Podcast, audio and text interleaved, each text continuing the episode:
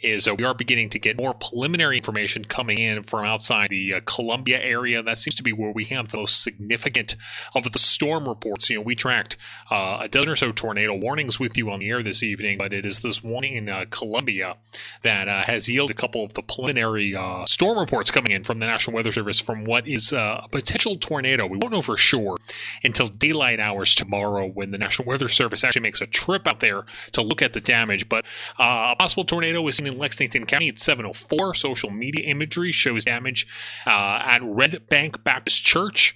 And uh, they got some trees down in that area. Again, that's 704 Lexington County, Red Bank. They've got some damage at church. We'll see if we can find those photos in a moment.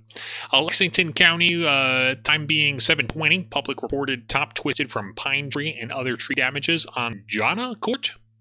And also back into the uh, Columbia area itself, any power lines down uh, with heavy damage along Saluda Road. Uh, time estimated based on radar, possible tornado caused damage at 718. Again, power lines being down. The other thing we got uh, across the uh, Columbia area since we last talked to you is a flood advisory. And I'm scrolling here on my computer screen trying to find the imagery that I want to show you, which we uh, looked at this camera a couple times tonight from the USGS. And you can see just at the bottom of your screen there, there's plenty of water running through that waterway there. And so we do have a flood advisory as uh, the environment and the uh, environment in Columbia and elsewhere across the Carolinas is still dealing with all of that rain that just came on through today and uh, saturated areas that already had a ton of rain come on through this week, excuse me.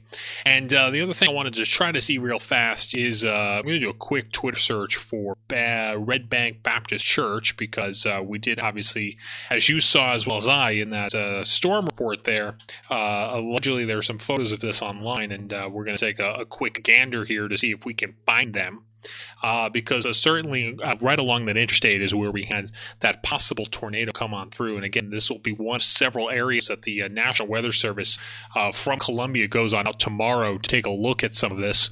Let's see here real fast. I'm looking off at our Twitter screen to show you what I've got here. And yeah, I think I've I think I've got it. Let me go ahead and pop this up on the screen. I believe this is what the National Weather Service was referring to in their storm report here. We've got a Twitter picture, and if you look very carefully, there's uh, some um, columns, white columns on the front of the church. One is bent sideways, that's just in front of the door.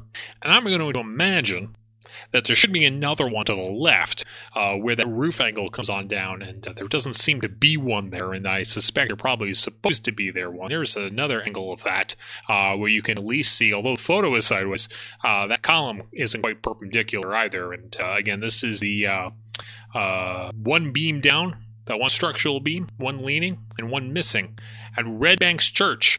This is from Evan Dees. That's E D E E S E Lex one on Twitter. Uh, so thank you for posting those and sharing them with the news media, as well as uh, our own Chris Jackson.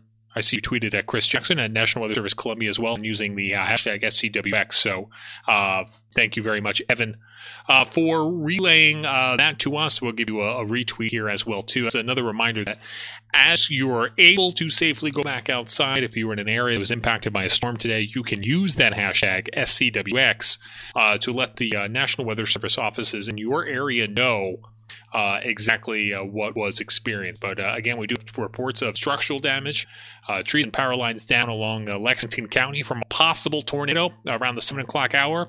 National Weather Service will be out there tomorrow. They will also be going to Edgefield County, South Carolina, where possible tornado at about 615 uh, brought down some large trees and caused a home uh, to have damage on Woodlawn Road uh, in the Merriwether district. So uh, it seems like those tornadoes that were uh, essentially following the interstate there, leaving behind uh, some uh, some damage.